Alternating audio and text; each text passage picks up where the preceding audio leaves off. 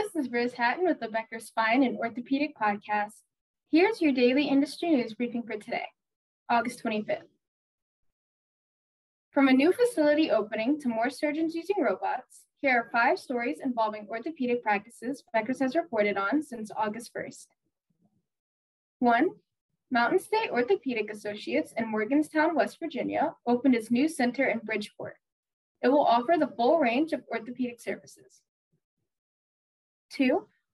Park Ridge Medical Center in Chattanooga, Tennessee, added a BLS surgical robot that assists with knee replacement procedures to its lineup. 3. Lewis Gate Medical Center in Salem, Virginia, is the first in the Roanoke Valley area to offer robotic-assisted partial knee, total hip, and total knee replacements using the Mako robotic arm system.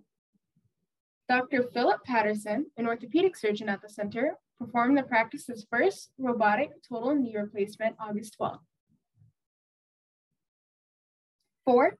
Hoag Orthopedic Institute in Irvine, California, introduced 2 joint replacement robots to its practices.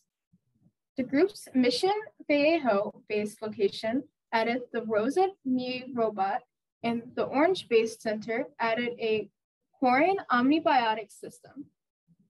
It plans to add another robot to its center in Aliso Viejo later this year. 5.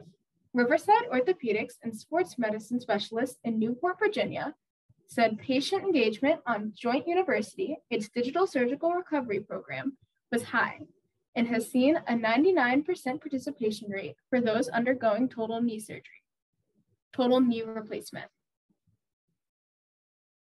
If you would like the latest spine and healthcare industry news delivered to your inbox every afternoon, subscribe to the Becker's Spine Review e-newsletter through our website at www.beckerspine.com.